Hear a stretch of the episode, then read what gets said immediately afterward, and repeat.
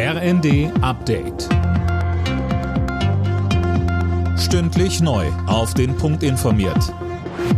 Ich bin Tom Husse. Guten Abend. Nach langem Hin und Her hat der Bundestag das 100 Milliarden Euro schwere Sondervermögen für die Bundeswehr beschlossen. Zuvor hatten die Abgeordneten bereits mit der nötigen Zweidrittelmehrheit für die Grundgesetzänderung gestimmt, die das Sondervermögen ermöglicht. Außenministerin Baerbock betonte heute im Bundestag, wir sind in einer Zeit, wo unsere Bündnispartner uns brauchen, im Baltikum genauso wie im Sahel. Wir können nicht sagen, die Kampfhubschrauber sind weiterhin nicht da. Ich glaube, wir sind nicht nur in einem historischen Moment, weil wir in alten Gebäuden 100 Milliarden Euro beschließen, sondern wir sind in einem Moment, wo Deutschland sagt, wir sind da, wenn Europa uns braucht. Der Bundestag hat heute außerdem für die Mindestlohnerhöhung gestimmt. Ab Oktober gilt damit ein Mindestlohn von 12 Euro brutto pro Stunde. Arbeitsminister Heil räumte ein, dass das immer noch nicht die Welt sei, aber eine spürbare Verbesserung.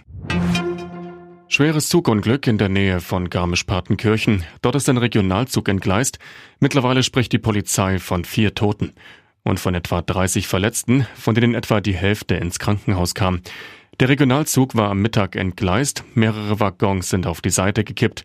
Die Ursache ist noch völlig unklar. Rettungsdienste, Polizei und Feuerwehr rückten zum Großeinsatz aus. Die Bahnstrecke ist gesperrt. Bei der UN wird die Türkei ab sofort nur noch als Türkei geführt und nicht mehr unter Türkei.